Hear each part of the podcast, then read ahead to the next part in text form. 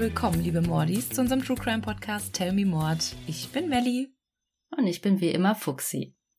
Ich freue mich total auf den Fall heute. Ich kenne ihn sehr, sehr gut. Ich kenne ihn sogar noch länger als du, aber ich freue mich total, dass du mir ihn heute erzählst.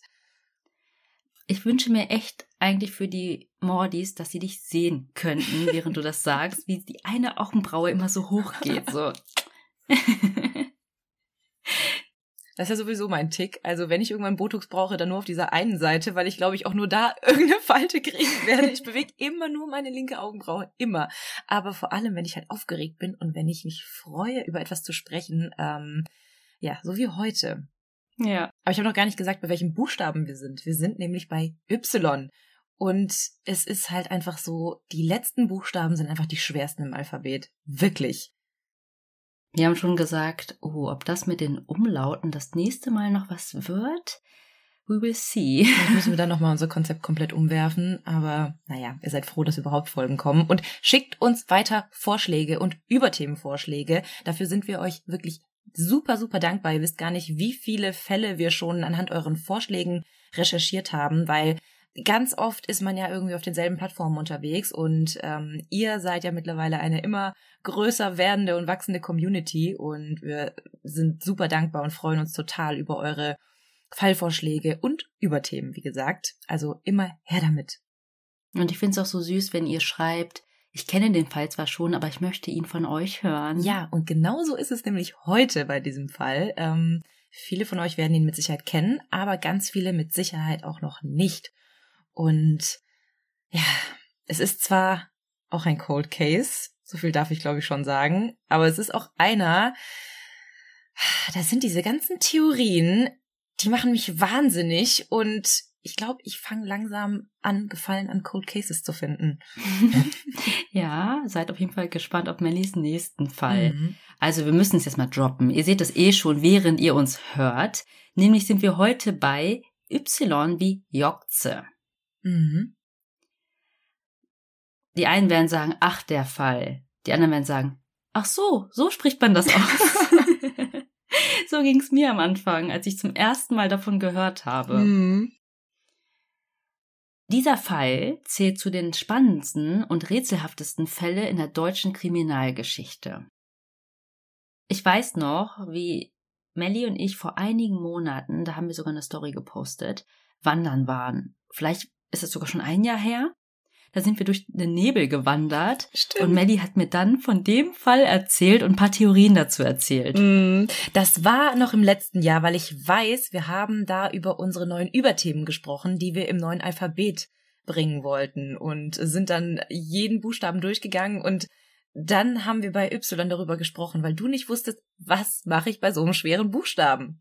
Ja, aber ich glaube, ich habe noch eine Idee. Das ist wie bei ähm, diesen Rätselspielen, wo du nicht weißt, gebe ich mein Wort weiter an den nächsten oder habe ich dann selber keins mehr?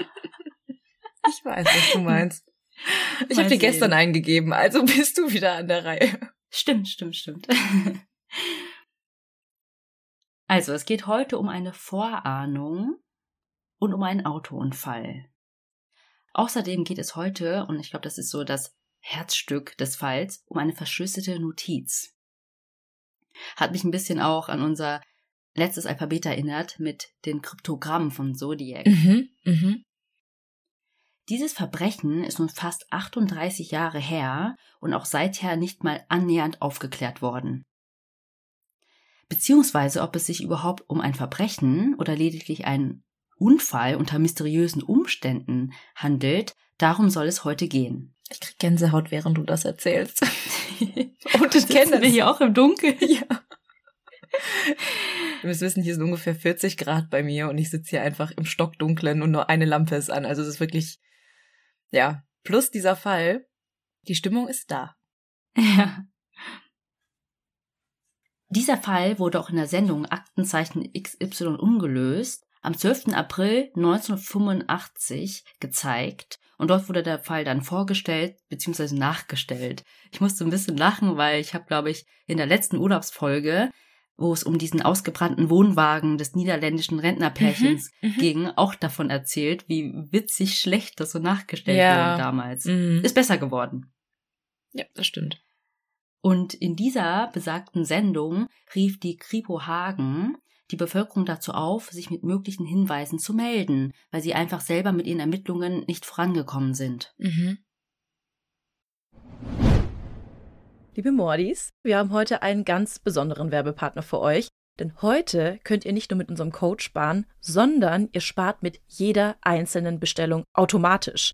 Es geht heute um Motatos. Vielleicht hat der eine oder andere bereits von ihnen gehört, denn Motatos rettet Lebensmittel, die es aufgrund von Überproduktion zum Beispiel oder Saisonalität oder von zu kurzem oder teils überschrittenem MHD nicht in den regulären Handel geschafft hätten. Und wie schon gesagt, ihr könnt hier richtig geile Schnäppchen ergattern, denn die Lebensmittel und auch Drogerieprodukte könnt ihr mit bis zu 80% Rabatt kaufen. Und wir mussten natürlich auch zuschlagen und haben heute unsere Box zugeschickt bekommen, die wir gemeinsam mit euch auspacken wollen. Ich hole es mal ganz kurz. Oh. oh Mann, das ist ganz schön schwer. Ja, ich weiß auch, was wir uns bestellt haben, dass es so schwer ist. Wir haben uns hauptsächlich für Sachen entschieden, die wir ohnehin im Alltag gebrauchen können. Zum Beispiel hier, Melli, schau mal. Unser beider Lieblingsmilchersatz. Die Alpro Not Milk im Achterpack für gerade einmal 16,79 Euro mit 30% Rabatt. Der Normalpreis wäre 23,92 Euro. Wir haben damit also über 7 Euro gespart. Ich liebe diese Hafermilch einfach so sehr. Ich packe die in alles rein. In meinen Kaffee, in meinen Müsli. Also mega, mega geil. Aber, Moment, ich muss mal gucken, was wir hier noch haben. Eieiei. Oh, ich habe hier noch was ganz Leckeres. Da mussten wir sofort zuschlagen, als wir das gesehen haben. Nämlich haben wir uns Bio-Edamame Fettuccine bestellt, die regulär 4 Euro pro Packung kosten würden. Also finde ich persönlich ziemlich teuer und mache immer einen großen Bogen darum, weil ich die einfach so gerne mag, aber es nicht einsehe, so viel Geld auszugeben. Aber beim Motatos gab es ganze 68% Rabatt. Also wie krass bitte. Und wir haben gerade mal 1,29 Euro bezahlt. Ja, total. Meistens hat mich hier wirklich der Preis vor einem Kauf abgeschreckt. Ich schaue aber mal weiter, was wir noch so haben. Oha, hier mein Daily Allrounder, der Express Benz Vollkorn Naturreis, den ich fürs Mittagessen gerne schnell in die Mikrowelle packe. Den haben wir hier für 35% weniger ergattern können. Den liebe ich auch so sehr. Ich nehme mir den wirklich fast jede Woche mit auf die Arbeit ins Büro, wenn es einfach mal schnell gehen muss in der Mittagspause. Und guck mal, Fuxi, ich habe mich hier besonders drauf gefreut. Das sind Gemüsechips. Da kosten zwei Packungen gerade nur 2,38 Euro. Und ich würde sagen, der nächste Filmabend kann kommen. Und wahrscheinlich wird es mal wieder eine True Crime Doku. Sehr wahrscheinlich. Aber für mich darf es bei einem Filmeabend auch gerne mal süß sein. Dafür habe ich mir erstmal 21% reduzierte Oreos bestellt. Du schwörst ja auf Oreos, denn die sind ja sogar vegan. Genau. Und ich muss gerade ein bisschen schmunzeln, denn ein Unboxing in einem Podcast ist wirklich ziemlich dumm. Aber Lebensmittel verschwenden ist noch viel dümmer, Leute. Vor allem bei so niedrigen Preisen. Und das Geile ist, ihr könnt bei uns sogar doppelt sparen, denn mit unserem Code TellMeMod15, alles groß und zusammengeschrieben, spart ihr nochmal 15% extra. Dieser Code ist gültig bis zum 31.03.2024 und alle weiteren Infos und Links zur Website findet ihr wie immer in unseren Show Notes. Und wir schauen jetzt einfach mal weiter, was wir noch so alles Leckeres in unserer Box finden können.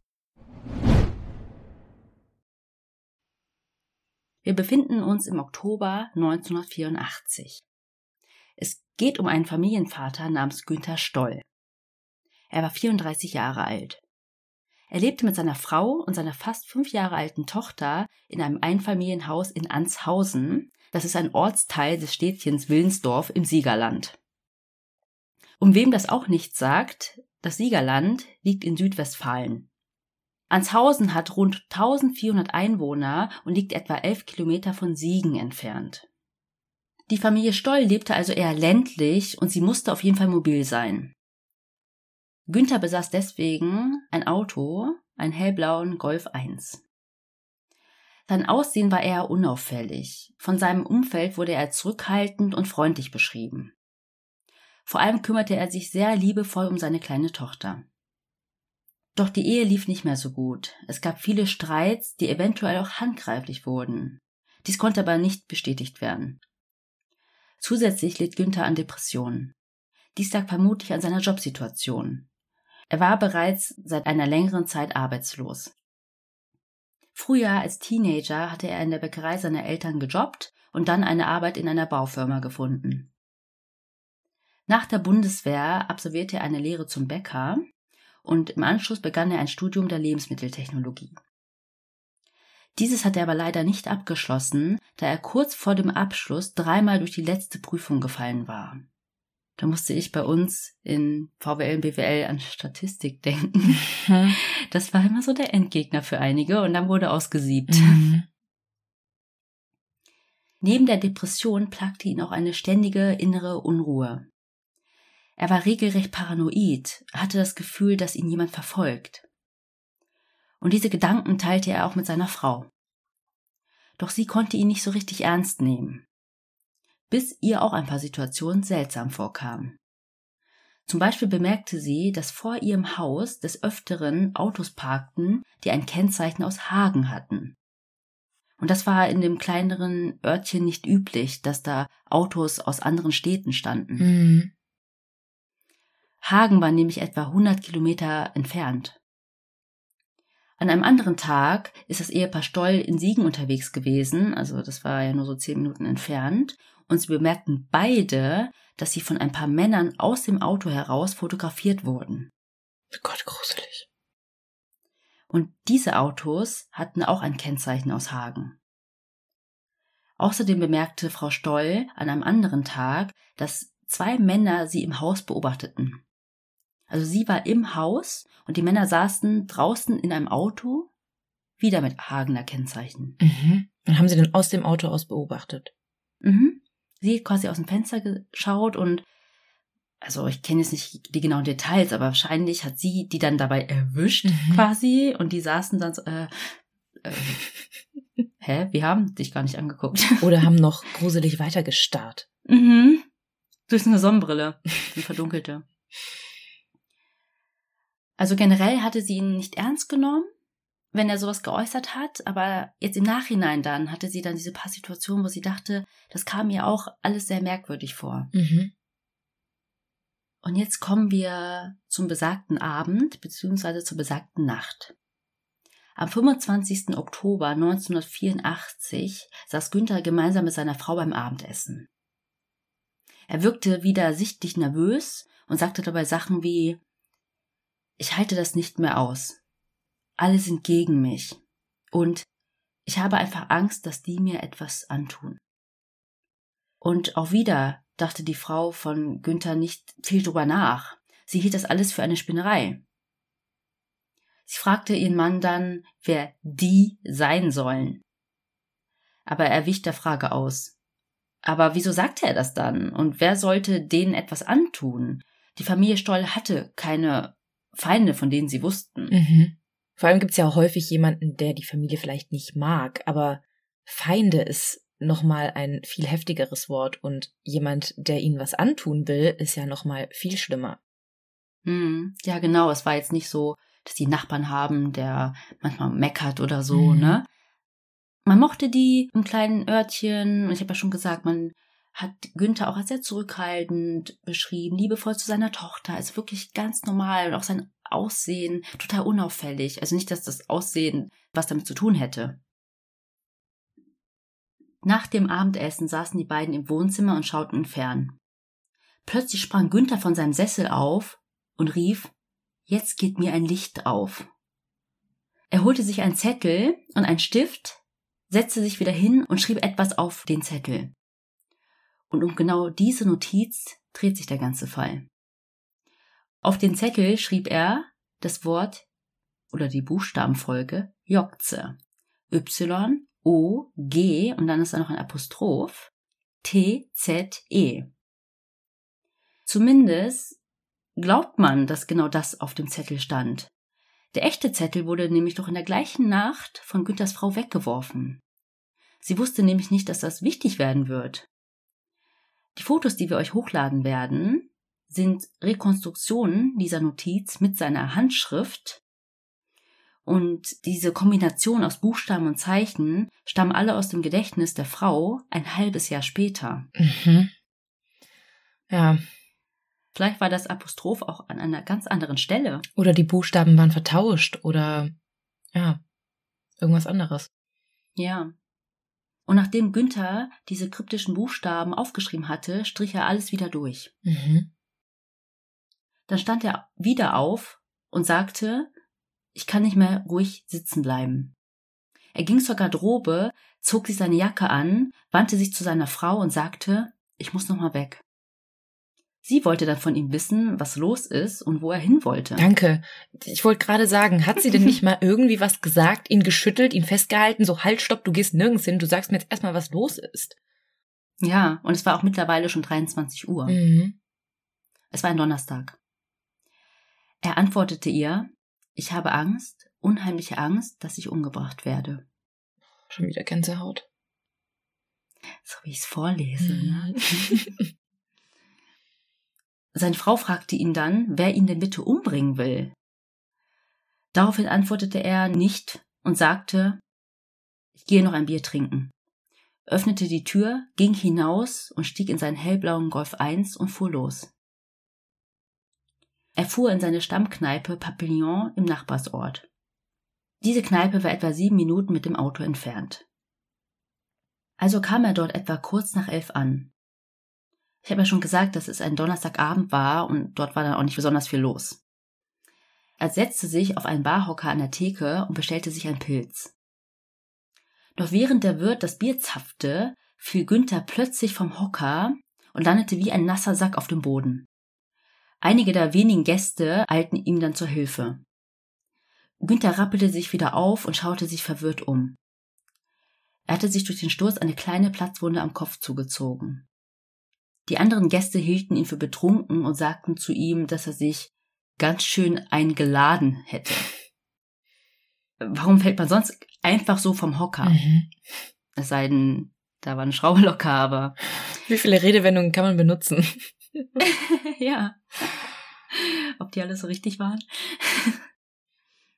Günther verneinte das, also dass er betrunken war, und sagte, er hätte wahrscheinlich einfach nur ein kurzes Blackout gehabt. Mhm. Er ist ja auch gerade erst gekommen.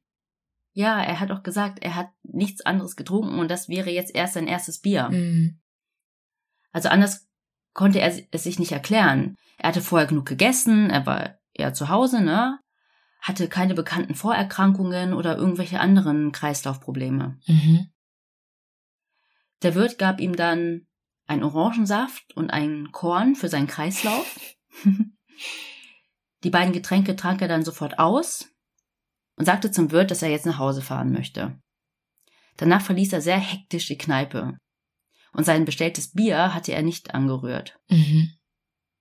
Draußen auf dem Parkplatz stieg er dann wieder in seinen Golf und fuhr los. Hat er denn in der Kneipe irgendwas noch darüber erzählt, was ihm eingefallen ist kurze Zeit vorher?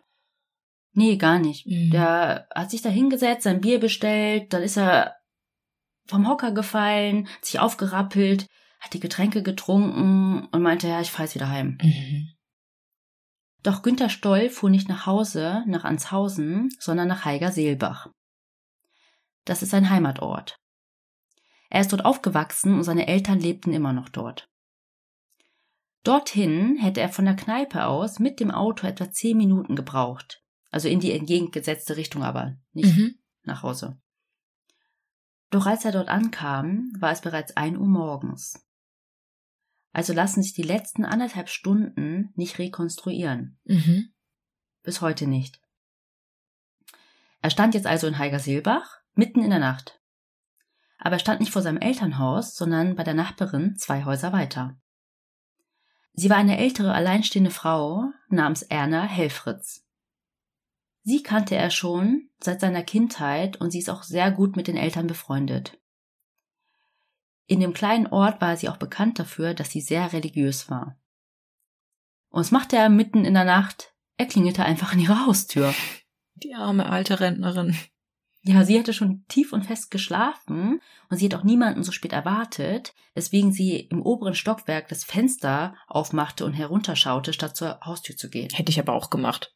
Mhm. Fände ich Voll vernünftig. super ja. gruselig. Und dann sah sie von oben Günther Stoll, wie er total aufgeregt vor dem Haus auf und ab ging. Er rief ihr von unten zu, heute Nacht passiert noch was, etwas ganz fürchterliches. Völlig überrascht und überrumpelt fragte sie ihn, was er um diese Uhrzeit bei ihr möchte. Und Günther Stoll flehte regelrecht, ich muss mit jemandem reden. Diese Nacht passiert noch etwas, etwas ganz fürchterliches. Diesen letzten Satz wiederholte er mehrmals. War er denn in der Vergangenheit mit der Nachbarin irgendwie befreundet oder wann haben die sich das letzte Mal gesehen? Weil er war ja schon über 30, er hat bestimmt schon beide nicht mehr zu Hause gelebt. Also so genau weiß ich es nicht, aber ich kann mir vorstellen, dadurch, dass sie ja eine Freundin der Eltern war, dass er persönlich jetzt nicht mehr so viel mit ihr zu tun hatte, seitdem er da nicht mehr lebt. Aber wenn er vielleicht die Eltern besucht hat, vielleicht mal so, hallo, mhm. ne? Mhm. Aber jetzt nicht, dass es so seine Bezugsperson war für genau so eine Situation. Mhm, genau, das war halt meine Frage. Also ob er nicht, ja, dann zu ihr wegen irgendwelchen Problemen gegangen wäre oder so. Ja, und so sah sie das nämlich auch. Sie war total überfordert mit der Situation mhm. um diese Uhrzeit und schlug ihm dann noch vor, dass er ja einfach ein paar Meter weitergehen könnte zu seinen Eltern. Kannst du bitte gehen? Daraufhin antwortete Günther, dass ihn seine Eltern nicht verstehen würden. Mhm. Aber warum sie, ne? Mhm. Warum gerade diese Nachbarin? Ja. Und er lief weiter vor dem Haus auf und ab. Und auch sie dachte, genau wie der Wirt zuvor und die anderen Gäste, dass er einfach betrunken war. Andere schreiben betrunken irgendwelche Nachrichten an Verflossene und er tauchte einfach auf bei der alleinstehenden ähm, religiösen Nachbarin. also Günther Stoll wirkte sehr gehetzt und paranoid, er schaute sich die ganze Zeit um. Erna Helfritz redete ihm dann gut zu und Günther beruhigte sich dann noch etwas. Sie schlug ihm dann vor, weil er ja nicht mal zu den Eltern rübergehen wollte, dass er auch einfach nach Hause fahren könnte zu seiner Familie. Und dort könnte er eine Nacht drüber schlafen und dann, ja, sagt man ja, ne, sieht die Welt auch wieder ganz anders aus. Mhm. Und er stimmte dann zu, stieg wieder in seinen Wagen und fuhr davon. Und wieder lassen sich die nächsten zwei Stunden bis heute nicht rekonstruieren. Erst gegen drei Uhr morgens gab es wieder ein Lebenszeichen von Günter Stoll. Nämlich etwa 93 Kilometer entfernt an der A45 kurz vor der Ausfahrt Hagen Süd. Auf dem direkten Wege hätte er dorthin etwa eine Stunde gebraucht. Dort entdeckte ein Lkw-Fahrer, der gerade auf der sogenannten Sauerlandlinie in Richtung Dortmund unterwegs war, in einer Böschung eine Unfallsituation. Dort stand ein hellblauer Golf 1. Der Lkw-Fahrer hielt auf dem Seitenstreifen an und sah von weitem eine Person, die sich am Auto aufhielt und drumherum lief. Später beschreibt er ihn wie folgt. Er war zwischen 20 und 40 Jahre alt, circa 1,70 Meter bis 1,80 Meter groß und trug helle Kleidung, wobei der rechte Oberarm ziemlich verschmutzt war. Dieser Mann rannte davon, als er den Lkw-Fahrer sah. Zur gleichen Zeit sah ein zweiter Lkw-Fahrer ebenfalls die Unfallsituation und kam hinzu. Also Fotos von dem Auto laden wir euch auch noch hoch, damit ihr ein Gefühl dafür bekommt, was das für ein Unfall gewesen sein könnte. Mhm. Nämlich ist es so, dass der Golf nicht super schwer beschädigt aussah. Also vorne war die Motorhaube gequetscht und nach oben geknickt, wie bei einem Auffahrunfall. Mhm. Und die Frontscheibe war auch etwas beschädigt. Außerdem sieht man, dass die Fahrer- und Beifahrertür offen stand, genauso wie der Kofferraum. Einer der beiden Lkw-Fahrer entschied sich zur nächsten Notrufsäule zu gehen, um Krankenwagen und Polizei zu rufen.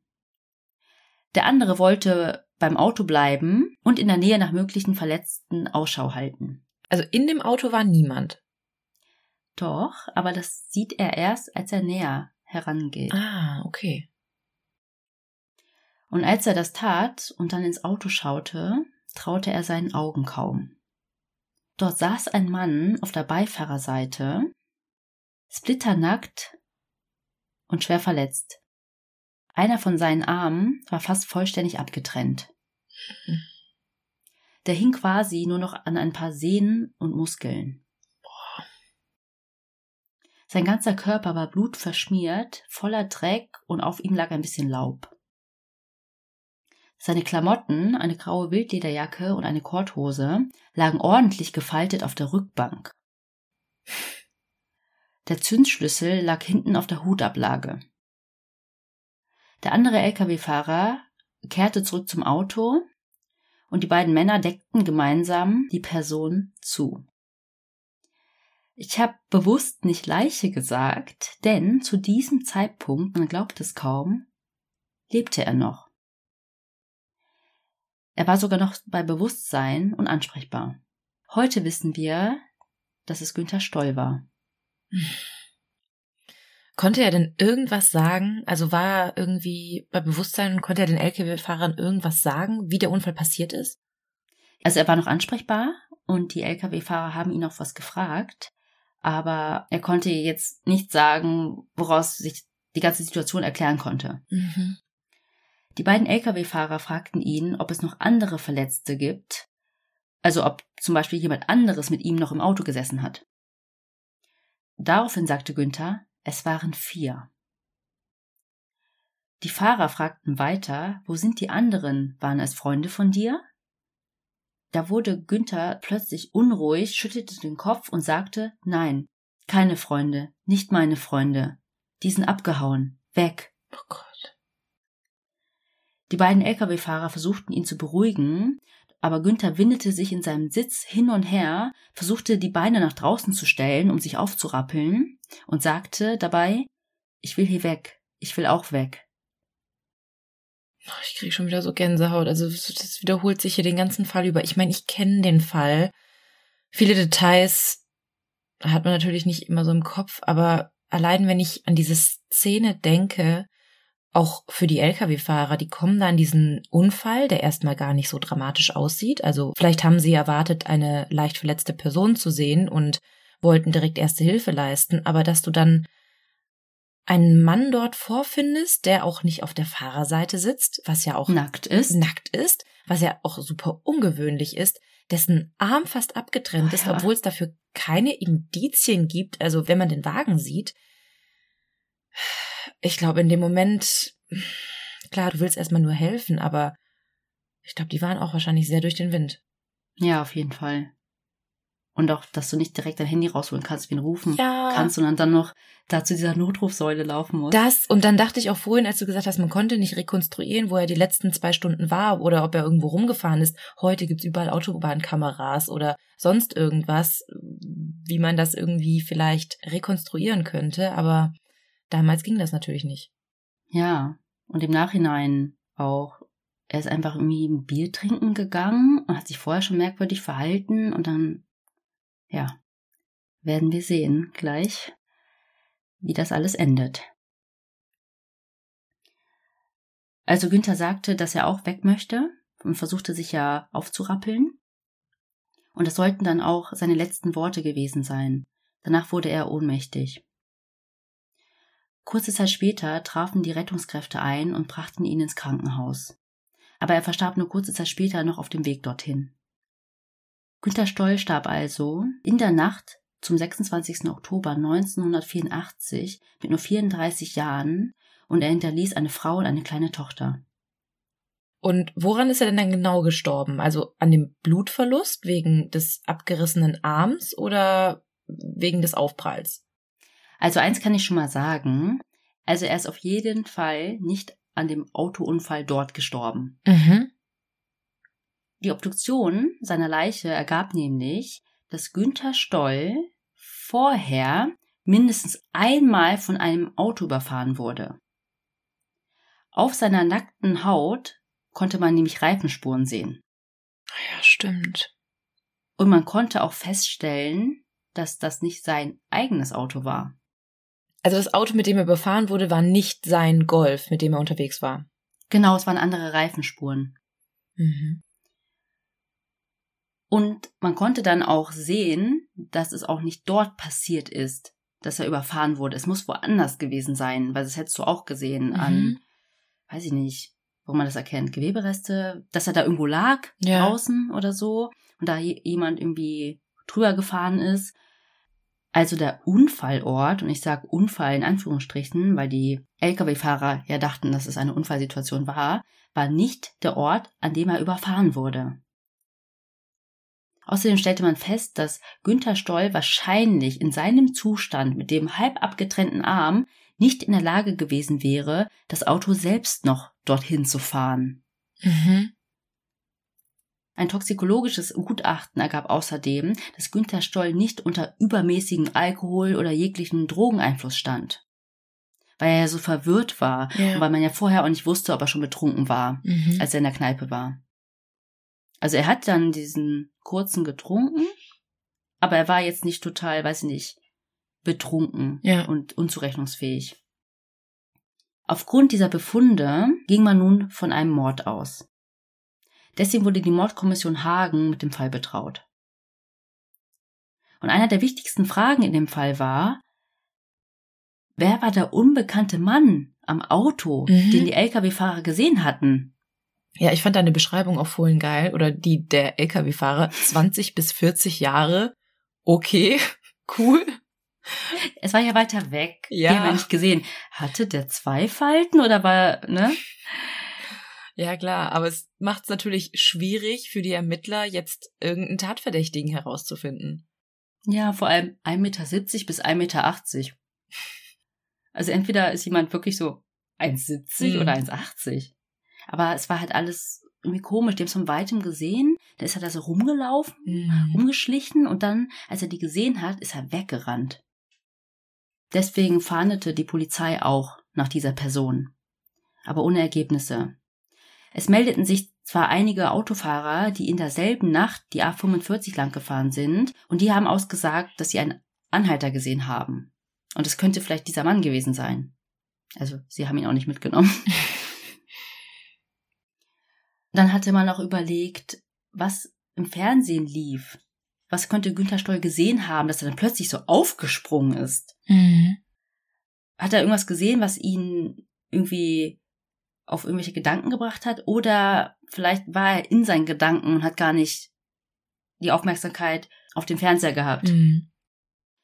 Es liefen an dem Abend vier verschiedene Sendungen. Einmal eine Spielshow namens Dalli Dalli, dann eine Doku über deutsch-amerikanische Missverständnisse, außerdem eine Gesprächssendung von Alfred Biolek und ein aktueller Suchtreport. Und die Frau wusste jetzt nicht mehr, was die geguckt haben an dem Abend. Genau, nee, wusste sie nicht mehr. Vielleicht haben wir ein bisschen rumgesäppt, auch so ein Mhm. bisschen, ne? Überall mal hingeschaltet.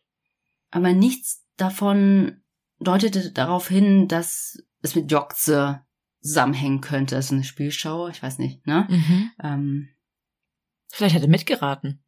ja, ich habe die Lösung. Und die Ermittler fragten sich dann, was bedeutete die Notiz?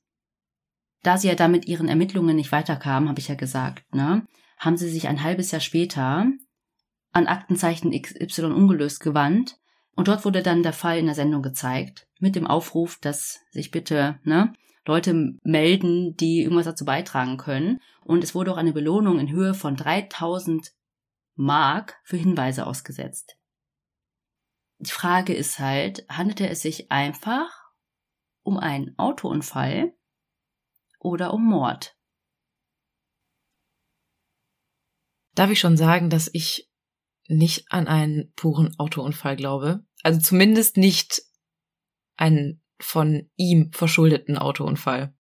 In dieser Böschung. Mhm. Wir werden nachher Ja. mit Sicherheit noch zu den Theorien kommen. Da werde ich noch sagen, was ich denke. Aber ich glaube nicht, dass er das verursacht hat. Zumindest auch nicht mit seinen Verletzungen, die er merklich ja hatte und auch die ja gesichtlich gesehen wurden, auch mit den Reifenspuren. Also ja. Also auf jeden Fall kann man sagen, dass andere Leute involviert waren. Mhm.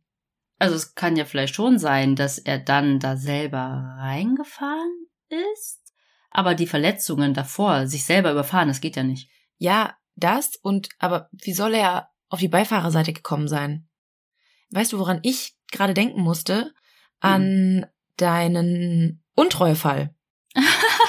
das so super schlecht war. Ja, wo es super schlecht war und der dann halt auch das Auto quasi in diesen See hat reingleiten lassen. Vielleicht haben die da irgendwie auf das Gaspedal einen Holzklotz oder einen Stein gelegt und deshalb ist der Wagen da reingerast in die Böschung.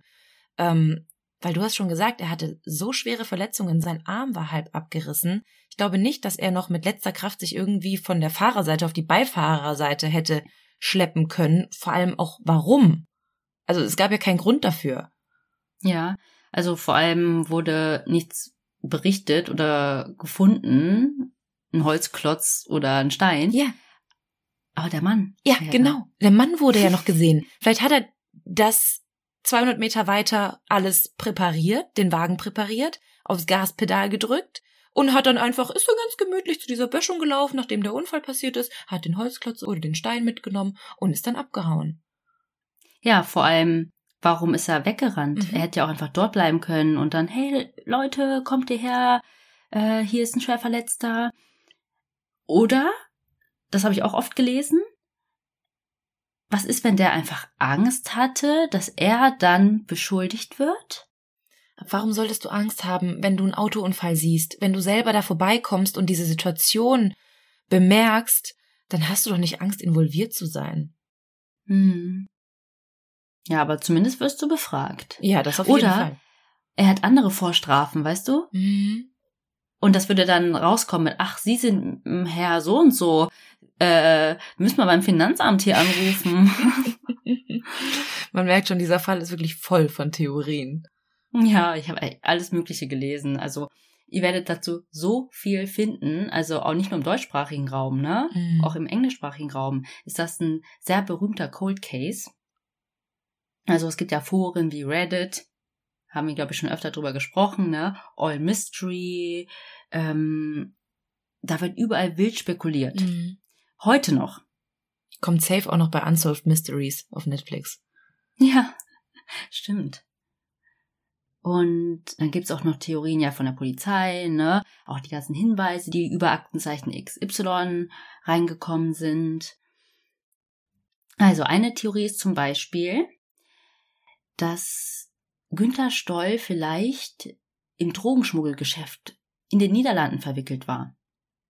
Er machte nämlich, das konnte man dann herausfinden, mehrmals Urlaub in den Niederlanden. Ich meine, das ist zwar in der Nähe, aber wir dürfen nicht vergessen, er war ja arbeitslos. Wie kann er sich das leisten? Mhm. Und Amsterdam war damals die Drogenmetropole in der Gegend. Er hatte dort wohl auch Kontakt zu Leuten, die Kontakte in die Drogenszene hatten.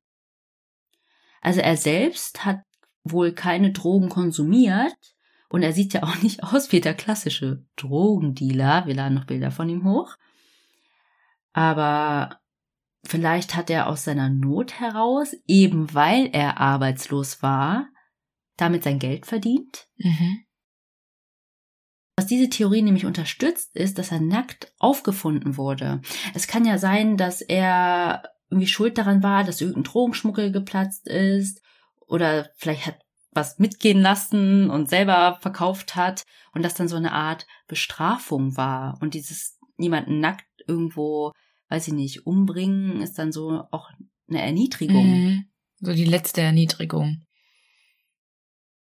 Also, dass jemand Urlaub in Holland macht, finde ich jetzt noch nicht so auffällig, weil auch wenn du nicht viel Geld hast, ich weiß jetzt gar nicht mehr, wie seine Urlaube da ausgefallen sind, aber du kannst ja auch einen Kurztrip machen ans Meer, dahin irgendwie so ein Häuschen oder ein Campingplatz. Sowas kostet ja nicht viel. Ich meine, ich meine, wir wohnen ja auch nah an den Niederlanden und wir sind auch sehr häufig da. Mal ein Tagestrip ans Meer oder so das kann man sich, glaube ich, schon irgendwie leisten. Und du hast ja auch gesagt, er hatte eine kleine Tochter, fünf Jahre alt. Und vielleicht wollte er ja einfach auch mal so ein bisschen mehr zeigen. Und das allein finde ich irgendwie noch nicht so auffällig. Vor allem, es wurden ja bei ihm auch keine Drogen gefunden. Oder auch im Haus, das wurde ja auch durchsucht. Ähm, das hast du jetzt noch nicht gesagt, aber ich glaube, da wurde ja auch nichts gefunden, was irgendwie hätte auf Drogengeschäfte hindeuten können. Ja, genau. Also da hat man nichts in der Richtung gefunden. Aber die haben ja trotzdem gedacht, wie merkwürdig, so oft im Jahr. Aber andererseits hat seine Frau ja auch gearbeitet. Es war es nicht so, dass die gar kein Geld hatten. Mhm. Ne? Also die Theorie besagt quasi, dass er vielleicht da verwickelt war und dann bestraft wurde. Oder vielleicht wollte er auspacken und dann wurde er einfach zur Strecke gebracht. Mhm. Und eine andere Theorie stützt sich darauf, dass er vielleicht eine psychische Störung hatte, was sein Verhalten vielleicht erklären könnte mit diesem paranoiden Gedanken, dieses sich verfolgt fühlen, diese innere Unruhe. Ja, es klingt halt auch extrem wie eine Psychose, die er in Ja. dem Moment einfach hatte.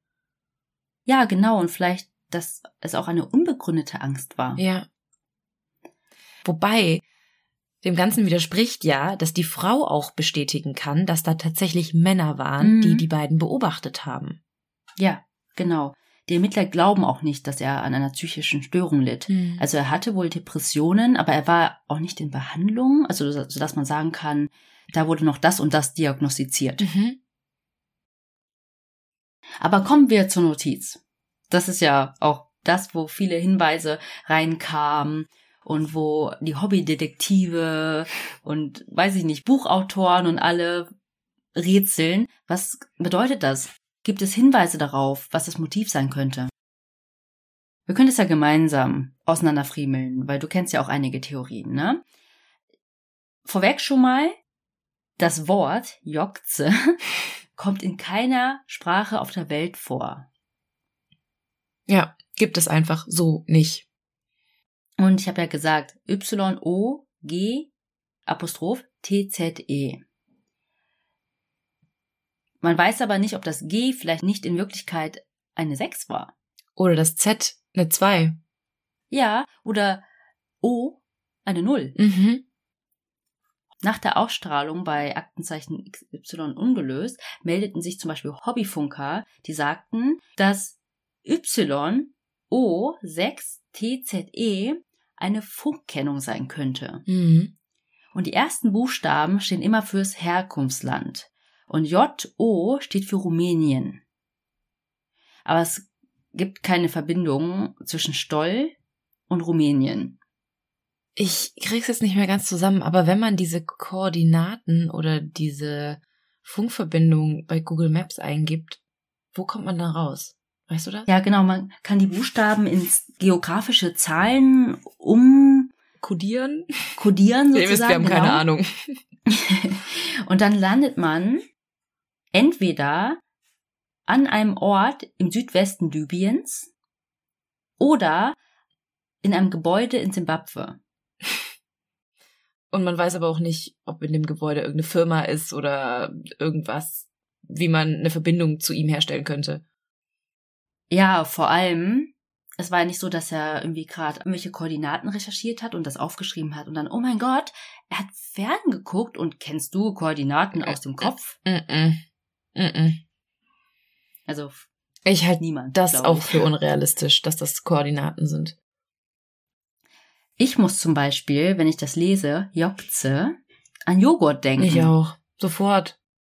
aber mit Y Mhm. wie Frozen Joghurt. Mm. Froyo. genau. Und wenn wir davon ausgehen, dass es Joghurt heißen könnte, und Günther war ja Lebensmitteltechniker. Mhm. Genau, da muss ich nämlich auch direkt dran denken. Er hat zwar nicht fertig studiert, aber er hat sich ja trotzdem Wissen angeeignet. Mhm. Und es gibt wohl ein Geschmacksaroma TZE. Und vielleicht war er irgendwie irgendeinem Lebensmittelskandal auf der Spur. Er hat irgendwas herausgefunden. Das ist eine Theorie. Dann könnte es auch sein, dass es Y 0 GTZE war und das Apostroph auf das E drauf kam, sodass es so ein Akzent ist, weißt du? mhm. Mhm. wie im Französischen. Und das könnte dann wiederum ein NATO-Code aus dem Jahr 1980 sein. Und das war ein Befehl an die US-Truppen, dass sie sich aus Deutschland in die Benelux-Länder zurückziehen sollten. Macht für mich alles keinen Sinn.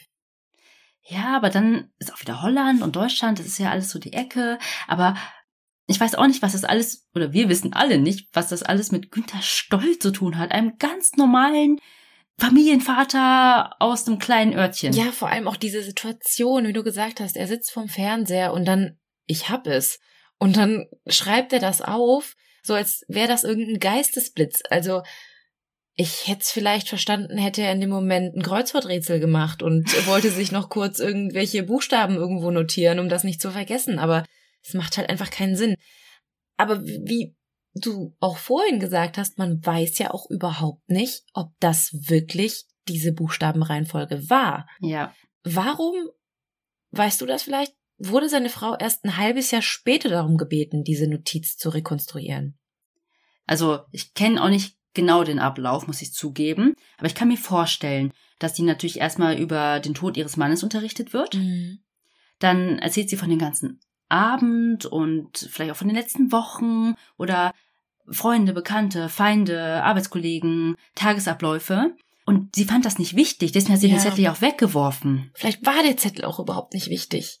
Vielleicht, Das kann sein. Und es wird sogar vermutet, dass es vielleicht sogar eine Urban Legend ist. oh, dass es den Zettel gar nicht gab. dass jemand das erfunden hat. Genau, damit Leute rätseln. Mhm, damit die am Ball bleiben, dass sie den Fall weiter zu lösen versuchen. Ja, oder also nicht, dass die Frau sich das ausgedacht hat, sondern dass man einfach irgendwann gesagt hat, da gab es so eine Notiz. Weil ich meine, wer guckt denn genau in diese Ermittlungsunterlagen, weißt du? Ja. Und findet genau das und sagt, ähm, da gab es eine Notiz.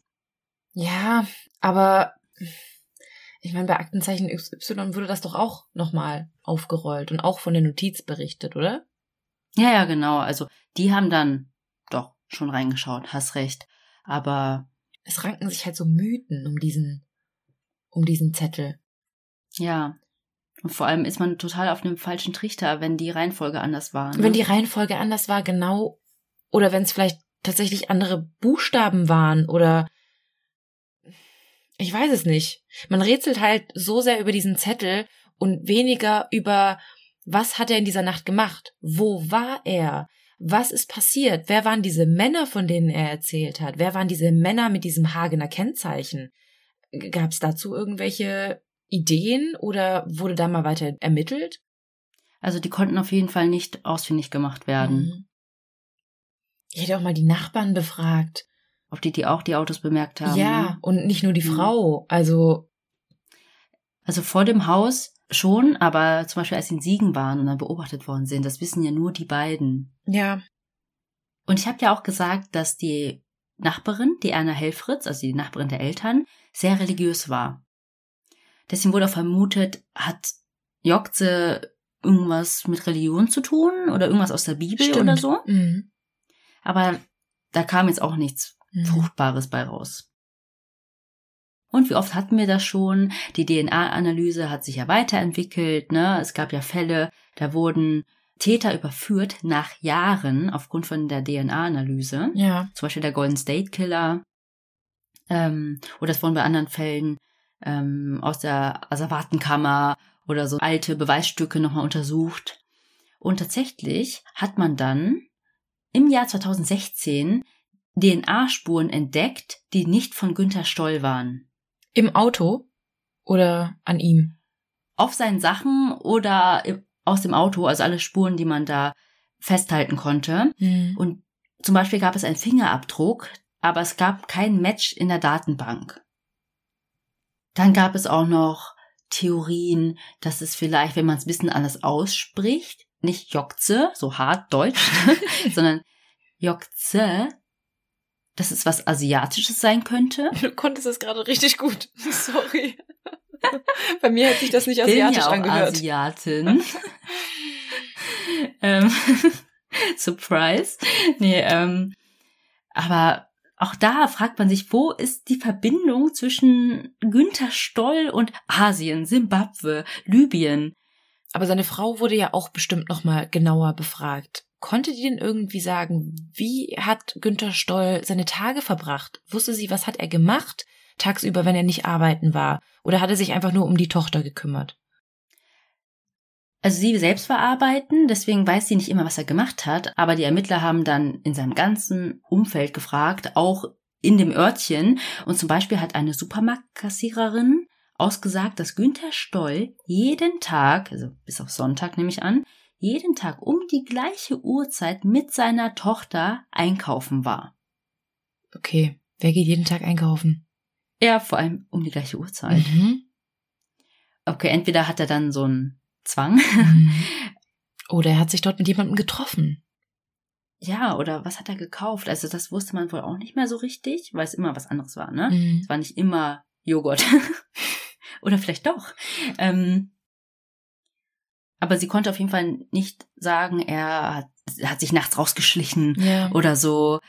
Ähm, sondern er hat sich ja sehr liebevoll um seine kleine Tochter gekümmert, aber die war ja wahrscheinlich auch im Kindergarten, ne? Also dieser Supermarktbesuch, gut, dass du das jetzt gerade nochmal erwähnt hast, weil den habe ich ganz vergessen, der spricht für mich für irgendwie zwei Theorien, auch wenn ich die jetzt nicht genau zusammenkriege. Aber du hast ja vorhin was mit einem Lebensmittelskandal gesagt. Vielleicht war er da irgendwie auf Recherche und hat da irgendwie undercover, keine Ahnung, versucht irgendwas herauszufinden und war deshalb irgendwie jeden Tag dort und vielleicht um die gleiche Uhrzeit, weiß ich nicht, weil sie es angeboten hat, irgendwie mit seiner Tochter immer zur selben Uhrzeit rauszugehen.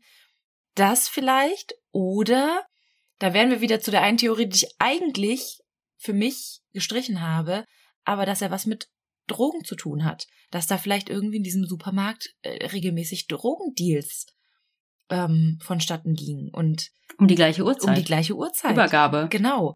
Oder er hat da vielleicht irgendwas platziert, deswegen die ganzen Besuche ähm, in den Niederlanden. Er hat vielleicht geschmuggelt als unauffälliger Familienvater, ging dann jeden Tag in diesen Supermarkt und hat das dann irgendwie in der frische Theke unter einer Packung Hack versteckt. Keine Ahnung. Und zwei Minuten später kam der nächste und hat das mitgenommen.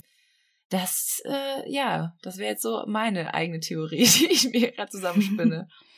Also, ich glaube am ehesten, dass es mit dem Drogenschmuggel zu tun hatte und dass er dann zur Strecke gebracht wurde von entweder der Mafia oder den Drogenbossen oder irgendwelchen anderen mächtigen Leuten oder dass er von mächtigen Leuten aus der Wirtschaft zur Strecke gebracht wurde wegen eines Lebensmittelskandals, Mhm. den er dabei war aufzudecken. Ich meine, der hatte viel Freizeit, ne? Mhm. hat dann vielleicht ein bisschen recherchiert ähm, und was vielleicht nicht unbedingt mit dem Einkauf jetzt zu tun hat. Wir müssen mal vielleicht davon ein bisschen weg, ne? Ja. Von seinen regelmäßigen Supermarktbesuchen. Aber eins der beiden Motive könnten es gewesen sein. Aber mal zum Tathergang vielleicht. Ich glaube, er wollte nicht nur Bier trinken gehen, er hat sich bestimmt mit Leuten getroffen. Mhm. So, das schon mal. Gab ja leider noch keine Handys, wo er jemandem schreiben konnte, hey, ich lass treffen oder wir müssen uns unbedingt sehen oder sowas. Mm, Und dann gab es vielleicht einen Streit, eine Auseinandersetzung. Und die wussten, er hat niemandem davon erzählt. Heißt, es gab nur eine Person, die von irgendwas weiß. Ähm, dann wollte er vielleicht fliehen.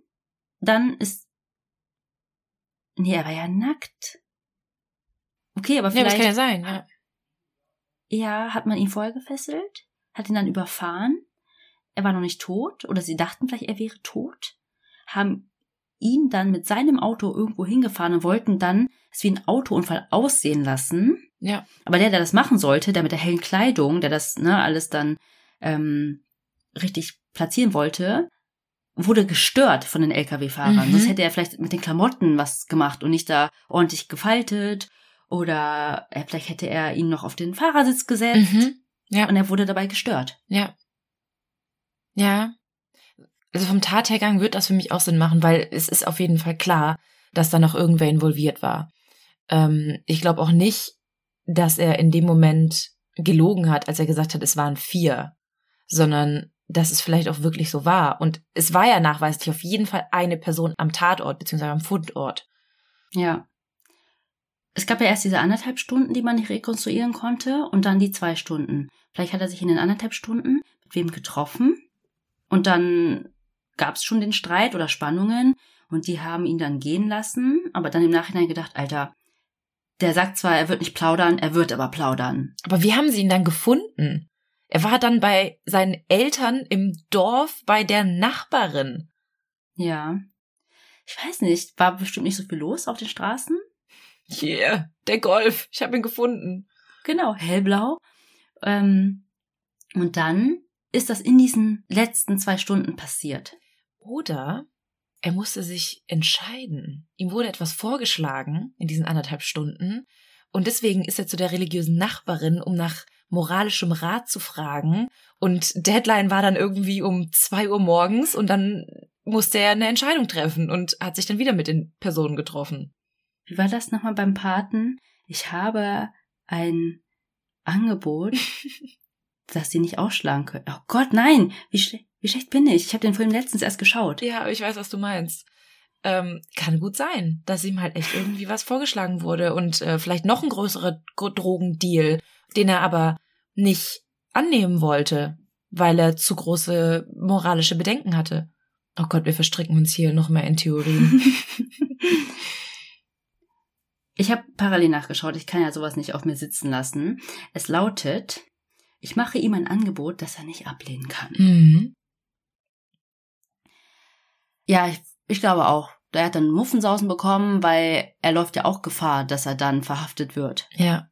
Und dann Familienvater, seine kleine Tochter.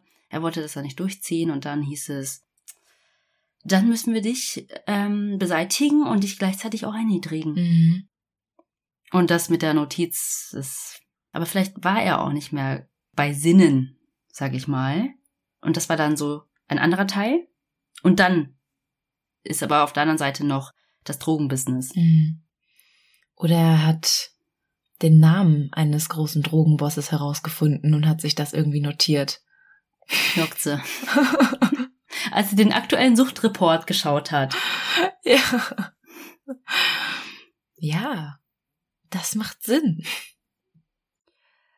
Also, auf jeden Fall geht der ehemalige Chef der Mordkommission Hagen, Hans Leppler, bis heute davon aus, dass es sich um Mord gehandelt haben muss. Und ich habe ja schon gesagt, das ist fast 40 Jahre her, aber es gehen tatsächlich bis heute noch, zwar sporadisch, aber trotzdem, Hinweise bei der Kripo Hagen ein.